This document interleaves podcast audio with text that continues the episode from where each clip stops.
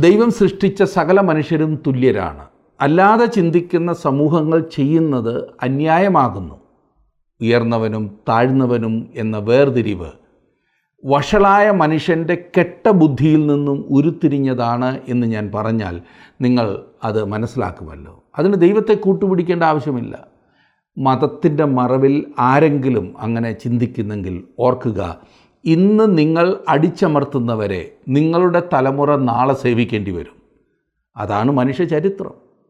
ഈ മനോഭാവം ക്രിസ്തീയ സഭകളിൽ കാണുന്നുണ്ട്. വളരെ ശോചനീയമായിട്ടുള്ള സ്ഥിതിയാണ്. ദൈവവചനം അറിയുവാൻ പാടില്ലാത്തതിനാലാകുന്നു അവർ അങ്ങനെ ചിന്തിക്കുന്നത്. വിശുദ്ധ പൗലോസ് ഈ വിഷയത്തെക്കുറിച്ച് പറയുന്നത് നമുക്ക് ഇന്നത്തെ പഠനത്തിലൊന്ന് ചിന്തിക്കാം. റോമലേഖനം പതിനഞ്ചാം അധ്യായമാണല്ലോ കഴിഞ്ഞ ദിവസം നാം പഠിക്കുവാൻ ആരംഭിച്ചത്. അതിന്റെ മൂന്ന് വാക്യങ്ങൾ നാം ചിന്തിച്ചു. ഇന്ന് നാല് മുതൽ പതിമൂന്ന് വരെയുള്ള വാക്യങ്ങളിൽ പൗലോസ് സംസാരിക്കുന്നത് നമുക്ക് കാണുവാൻ സാധിക്കും. റോമലേഖനം പതിനഞ്ചാം അധ്യായം എടുത്താട്ടെ.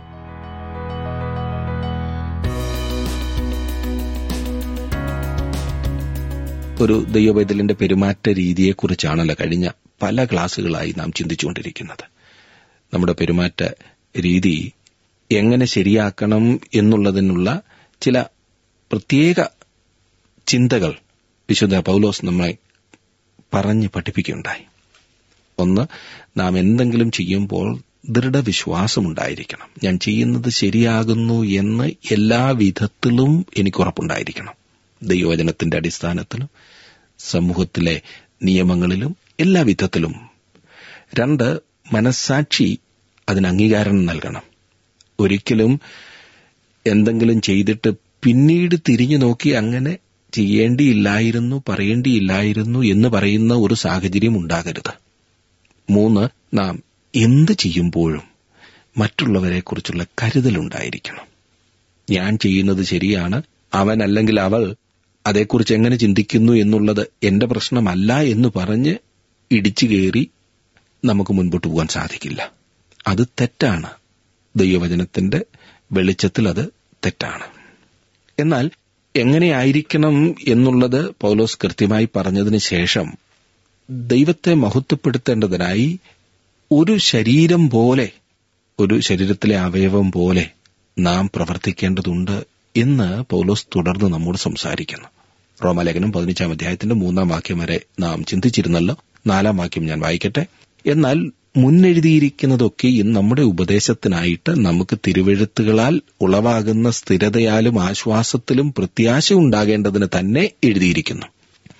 ദൈവത്തെ മഹത്വപ്പെടുത്തേണ്ടതിനായി യഹൂദന്മാരും യഹൂദേതരരും ഒരു ശരീരമാകുന്നു എന്ന വസ്തുതയാണ് പൗലോസ് ഇപ്പോൾ സംസാരിക്കുവാൻ ആരംഭിക്കുന്നത്.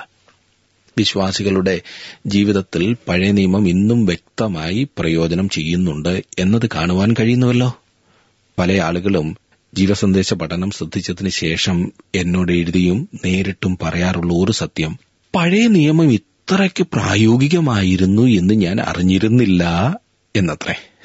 ഇന്നത്തെ കാലത്ത് ജീവിക്കുന്ന നമുക്ക് പഴയ നിയമം ഇത്രമാത്രം അർത്ഥവത്താകുന്നു എന്ന് ഞാൻ ഒരിക്കലും മനസ്സിലാക്കിയിരുന്നില്ല എന്ന് പറയുന്ന വ്യക്തികൾ ഇപ്പോൾ മനസ്സിലാക്കുവാൻ ആരംഭിച്ചതിൽ എനിക്ക് സന്തോഷമുണ്ട് അഭിമാനമുണ്ട്.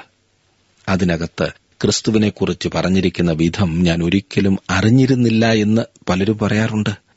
ഒരാൾ എഴുതി ഞാൻ ചിന്തിച്ചു പഴയ നിയമം ഒരു സാമൂഹ്യ പാഠപുസ്തകം മാത്രമാകുന്നു എന്ന്. നമ്മുടെ ഉപദേശത്തിനായിട്ട് അത് എഴുതി എന്നത്ര പൗലോസപ്പോസ്തോലൻ ഇവിടെ പറയുന്നത്. നമുക്ക് പഠിക്കുവാനായി. എന്നാൽ മുന്നെഴുതിയിരിക്കുന്നതൊക്കെയും നമ്മുടെ ഉപദേശത്തിനായിട്ട്.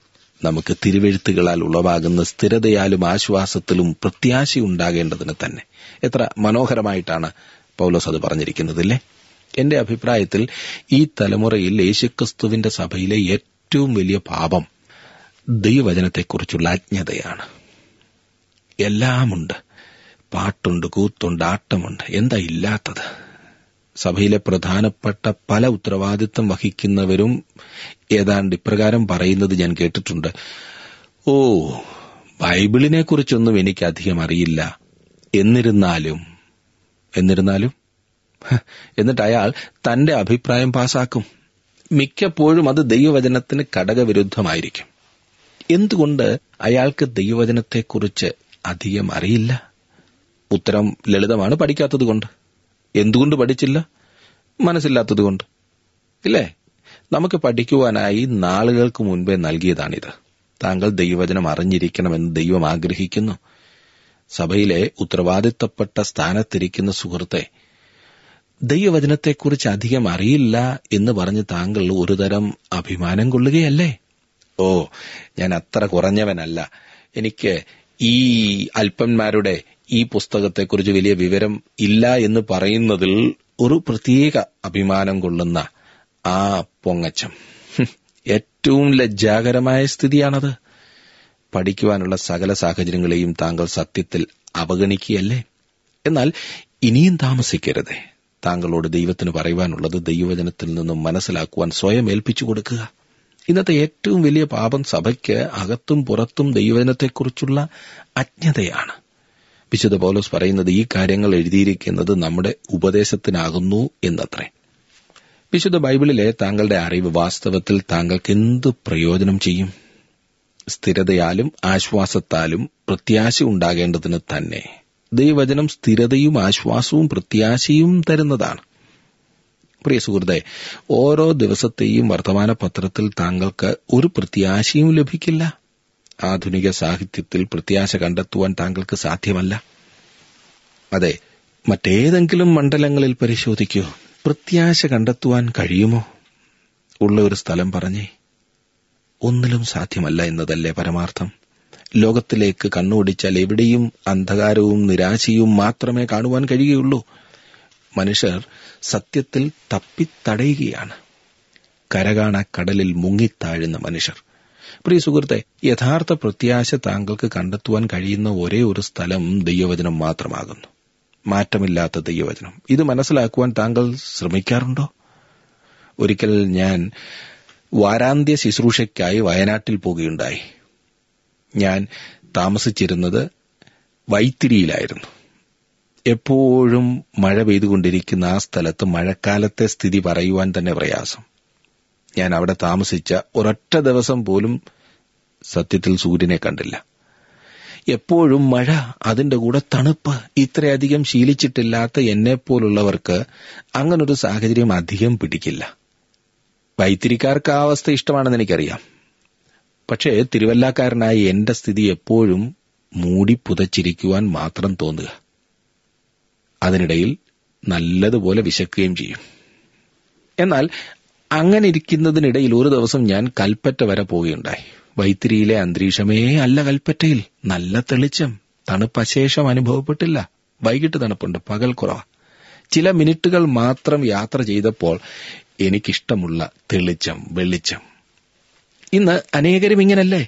പ്രത്യാശയുടെ വെളിച്ചം പകരുവാൻ ശക്തമായ ദൈവവചനം കയ്യിൽ വെച്ചുകൊണ്ട് നിരാശയുടെ കാർമേഘങ്ങൾക്ക് കീഴിൽ അസ്വസ്ഥരായി കഴിയുന്നു. ചില മിനിറ്റുകൾ മുൻപോട്ട് പോകുവാൻ മടിച്ചിരിക്കുന്നത് കൊണ്ടാണ് ഈ അരക്ഷിതത്വം. കർത്താവ് പറയുന്നത് മുൻപോട്ട് വരിക. പ്രത്യാശയുടെ സൂര്യപ്രകാശം ആസ്വദിക്കൂ എന്നത്രേ. സുഹൃത്തെ ദൈവവചനം താങ്കൾക്ക് വേണ്ടി ചെയ്യുന്നത് അതായിരിക്കും. വിശുദ്ധ പൗലോസ് കൊരിന്തിയിലെ വിശ്വാസികൾക്ക് ഇപ്രകാരം എഴുതി ഇത് ദൃഷ്ടാന്തമായിട്ട് അവർക്ക് സംഭവിച്ചു. ലോകാവസാനം വന്നെത്തിയിരിക്കുന്നു. നമുക്ക് ബുദ്ധി ഉപദേശത്തിനായി എഴുതിയുമിരിക്കുന്നു. ഞാൻ ഹബുക്കുക്കിന്റെ പുസ്തകം പഠിപ്പിക്കുമ്പോൾ എത്രയെത്ര പേർ എനിക്ക് എഴുതി പറഞ്ഞെന്നറിയാമോ ഹബുക്കുക്കിന്റെ അനുഭവങ്ങൾ തങ്ങളെ ശരിക്കും പ്രോത്സാഹിപ്പിച്ചു എന്ന് ആത്മീക ജീവിതത്തിലാകെ തളർന്നിരിക്കുന്ന അനേകരെ ഈ പഠനം ശക്തീകരിച്ചു. ചിന്ന ഭിന്നമായിരുന്ന എത്ര കുടുംബങ്ങൾ എത്ര ബന്ധങ്ങൾ ദൈവവചന പഠനത്തിലൂടെ ഒരുമിച്ച് വന്നു എന്നറിയാമോ? ആത്മഹത്യയ്ക്ക് ശ്രമിച്ചവർ ദൈവവചനത്തിലൂടെ ജീവിതത്തിന് യഥാർത്ഥ അർത്ഥം കണ്ടെത്തിയ അനുഭവങ്ങൾ. അതേ സുഹൃത്തെ ദൈവം തന്റെ വചനത്തിൽ ഈ കാര്യങ്ങൾ നൽകിയിരിക്കുന്നതിന്റെ കാരണം അതുതന്നെയാണ്. നാം ജീവിതത്തെ കാണേണ്ടതുപോലെ കാണുന്നവരായിരിക്കണം. ദൈവവചനം മാത്രമേ അതിനുവേണ്ടി നമ്മെ സഹായിക്കൂ. ദാവീദിന്റെ പാപം ദൈവം തന്റെ വചനത്തിൽ നിരത്തിവെച്ചു. അതത്ര നല്ലതല്ലായിരുന്നു എന്ന് താങ്കൾക്കും അറിവുള്ളതാണ്. പക്ഷേ മനുഷ്യവർഗമായിരിക്കുന്നതുപോലെ തന്നെ ദൈവം അവരെ വരച്ചു കാട്ടുന്നു. എന്തിനാണെന്നറിയാമോ? നമ്മുടെ അറിവിനായി. അത് നാം ഒരു പാഠം ആക്കുവാൻ വേണ്ടിയിട്ടാണ്. പഴയ നിയമത്തിൽ എഴുതിയിരിക്കുന്ന സകല കാര്യങ്ങളും നമ്മുടെ ഉപദേശത്തിനും നമുക്ക് സ്ഥിരതയും ആശ്വാസവും നൽകുന്നതിനും നമ്മുടെ ജീവിതത്തിലേക്ക് പ്രത്യാശ കൊണ്ടുവരുന്നതിനുമാകുന്നു എന്നതാണ് വാസ്തവം. താങ്കളുടെ വിലപ്പെട്ട നിർദ്ദേശങ്ങളും അഭിപ്രായങ്ങളും പ്രാർത്ഥനാ വിഷയങ്ങളും ഇന്ന് തന്നെ ഞങ്ങളെ വിളിച്ചറിയിക്കുക. വിളിക്കേണ്ട number eight two eight one three eight four four five five.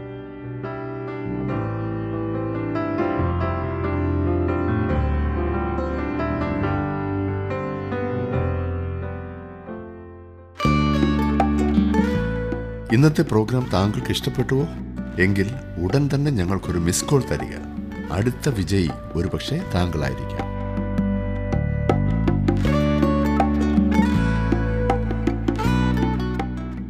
അഞ്ചാം വാക്യം നോക്കിക്കേ എന്നാൽ നിങ്ങൾ ഐകമത്യപ്പെട്ട് നമ്മുടെ കർത്താവായ യേശുക്രിസ്തുവിന്റെ പിതാവായ ദൈവത്തെ ഏക മനസ്സോടെ ഉറുവായനാൽ മഹുദ്ധീകരിക്കേണ്ടതിന് ദൈവവചനത്തിലൂടെ മാത്രം വരുന്നതായ അനുഗ്രഹങ്ങൾ ക്രിസ്തുവിന്റെ ശരീരമാകുന്ന സഭയിലെ അവയവങ്ങളാകുന്ന യഹൂദന്മാർക്കും ജാതികൾക്കും ഒരു പ്രയോജനപ്രദമാകണമെന്നത്രേ പൗലോസ് ഇവിടെ പറയുന്നത്. അങ്ങനെ ഒരുമിച്ച് നിന്ന് അനുഗ്രഹം പ്രാപിക്കുകയല്ലാതെ തിന്നുന്നതിന്റെയും കുടിക്കുന്നതിന്റെയും കാര്യം പറഞ്ഞ് വഴക്കുണ്ടാക്കി നശിക്കണം എന്നല്ല. അങ്ങനെ ഒരുമിച്ച് നിന്ന് അന്യോന്യമുള്ള സ്നേഹത്തിലും കരുതലിലും തങ്ങൾ ഒന്നാകുന്നു എന്ന് വെളിവാക്കുകയത്രേ വേണ്ടത്.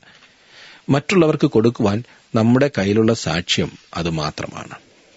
ആറാം വാക്യം സ്ഥിരതയും ആശ്വാസവും നൽകുന്ന ദൈവം നിങ്ങൾക്ക് ക്രിസ്തുവേശുവിന് അനുരൂപമായി തമ്മിൽ ഏക ചിന്തയോടിരുപ്പാൻ കൃപ നൽകുമാറാകട്ടെ. അവരുടെ സ്തുതിയിൽ അത്രയ്ക്ക് ഒരു ഐക്യത ഉണ്ടായിരിക്കണം. അങ്ങനെ വിശ്വാസികളുടെ ഒരുമ ലോകം മനസ്സിലാക്കണം. ഇന്നത്തെ അവസ്ഥയൊന്ന് ചിന്തിക്കൂ സുഹൃത്തെ. ദൈവമക്കൾ എന്ന് അഭിമാനിക്കുന്ന നമ്മുടെ ഇടയിലല്ലേ ഏറ്റവും അധികം ഭിന്നത? അർത്ഥമില്ലാത്ത അഭിപ്രായങ്ങളുടെ ചുവട് പിടിച്ച് നാം തമ്മിൽ തലതല്ലിക്കീറുന്നു പിശാജ് അത് കണ്ടുനിന്ന് അട്ടഹസിച്ചിരിക്കുന്നു. മറ്റുള്ള മനുഷ്യർ സഹതാപത്തോടെ ഈ ശ്രേഷ്ഠ പ്രമാണങ്ങൾ പറയുന്നവരുടെ പരിതാപകരമായ സ്ഥിതി വീക്ഷിക്കുന്നു. ആരെയും കുറ്റം പറഞ്ഞിട്ട് കാര്യമില്ല. നമുക്ക് ഓരോരുത്തർക്കും വ്യക്തിപരമായി തീരുമാനം എടുക്കേണ്ടതായ ഒരു സ്ഥിതിയിലാകുന്നു. ഒരിക്കലും ന്യായീകരിക്കരുത്. കാരണം ഒരു വിധത്തിലും ന്യായമില്ലാത്ത സ്ഥിതിയിൽ നാം എത്തിക്കഴിഞ്ഞു. അധികം വിശുദ്ധിയും വേർപാടും പറയുന്നവർക്കാണല്ലോ ഒന്നിച്ചു നിൽക്കാനും അധികം ബുദ്ധിമുട്ട്. ചിന്തിക്കൂ ദൈവനാമ മഹത്വത്തിനായി ഒരു നല്ല മനസ്സോടെ ഒരു മനസ്സോടെ നിൽക്കുവാൻ എനിക്ക് സാധിക്കുമോ?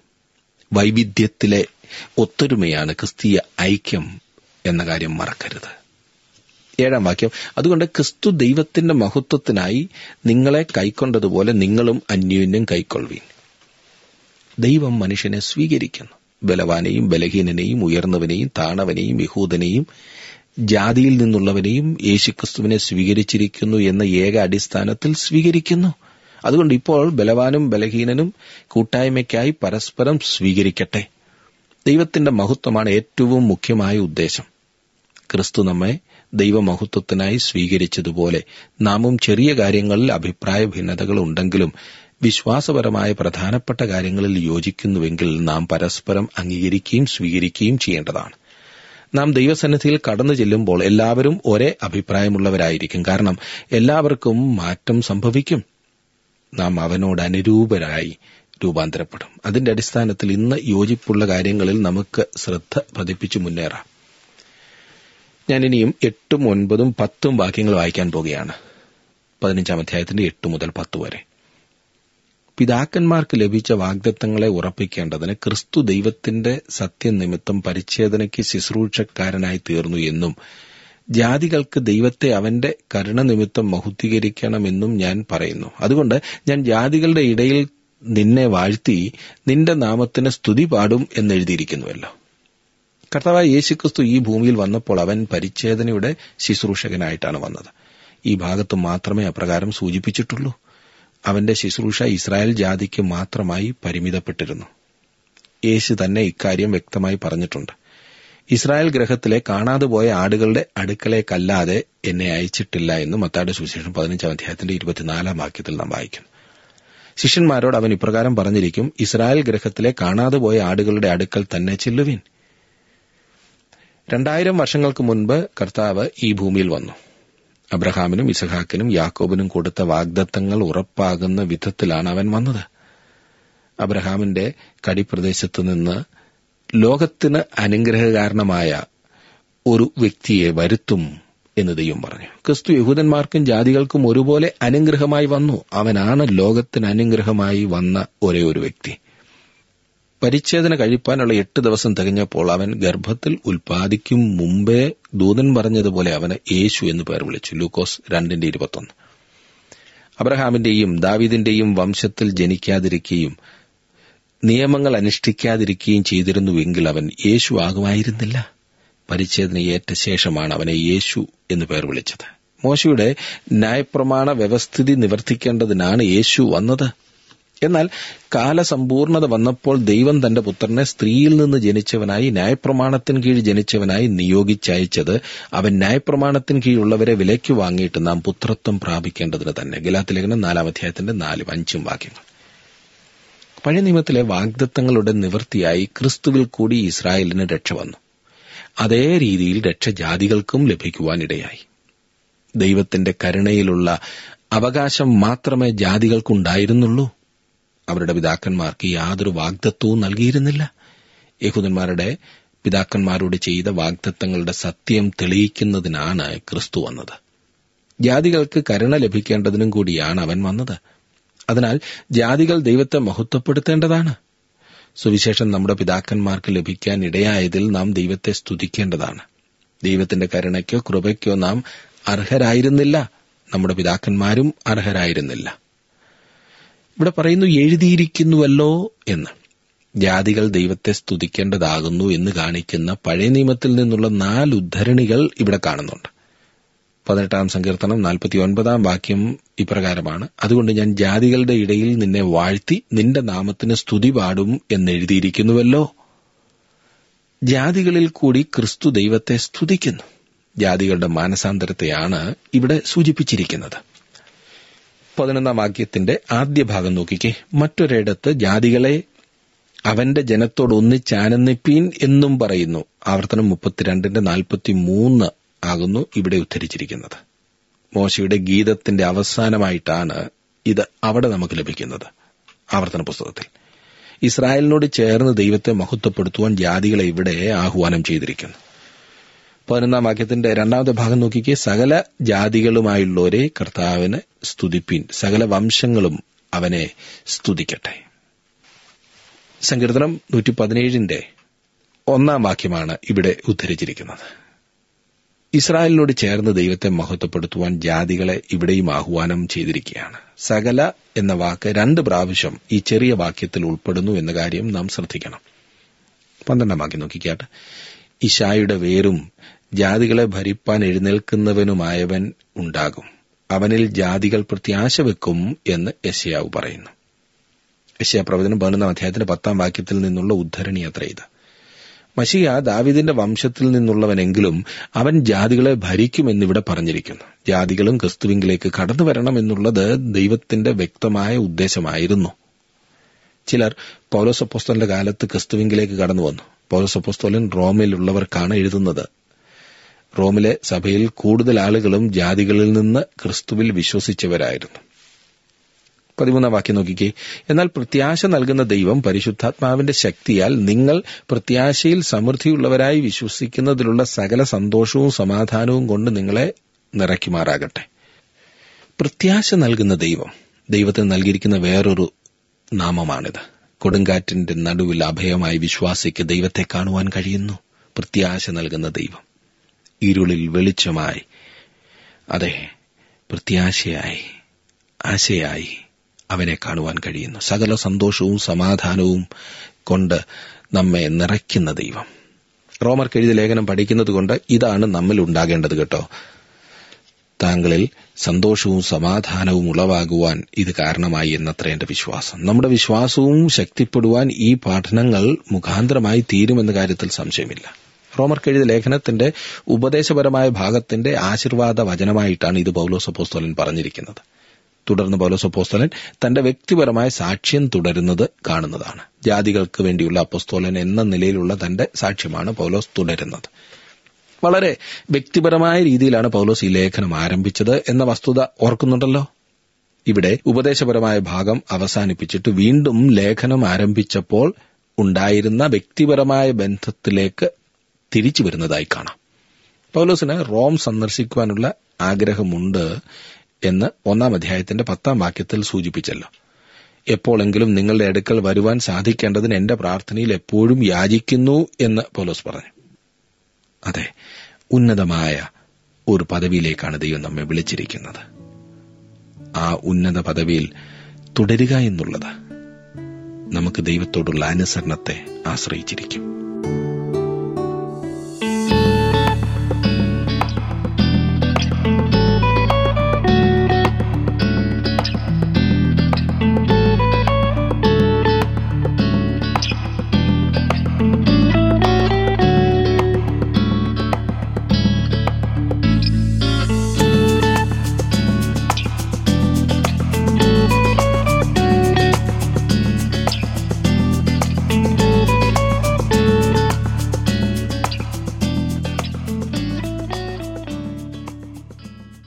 നാം ഒരു ശരീരത്തിന്റെ അവയവങ്ങൾ പോലെ ചേർന്ന് പ്രവർത്തിക്കേണ്ടതുണ്ട് എന്ന് ദൈവവചനം നമ്മെ പഠിപ്പിക്കുന്നു.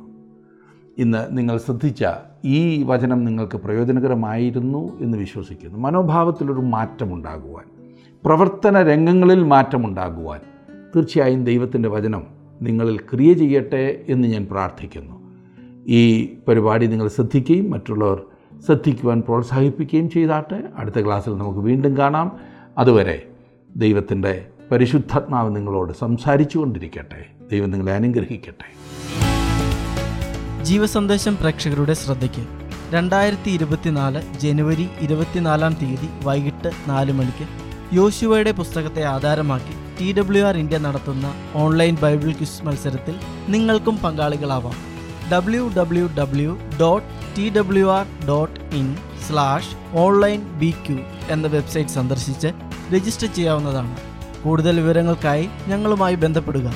Phone number eight two eight one three eight double four double five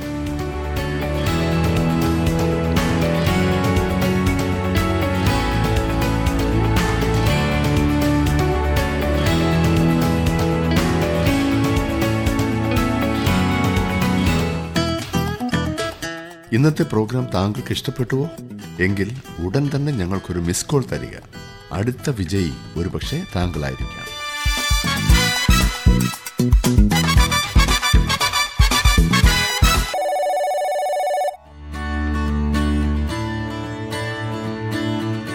T W R ജീവസന്ദേശം ബൈബിൾ പഠനങ്ങൾ അടങ്ങിയ മീഡിയ പ്ലെയർ ലഭ്യമാണ്.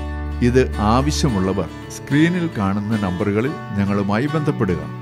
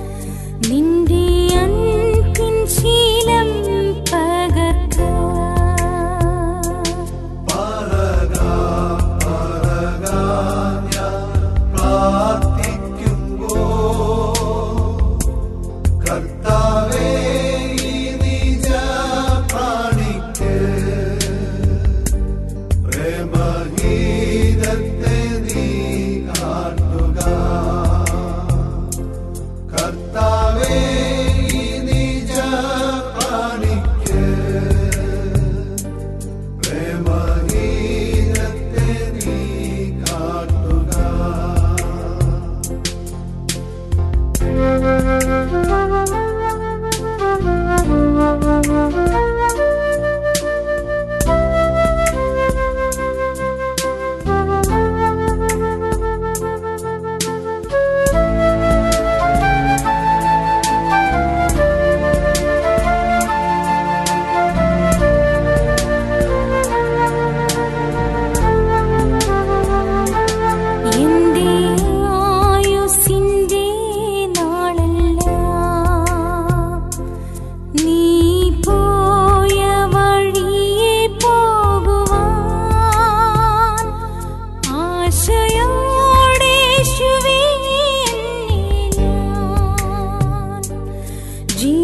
bye.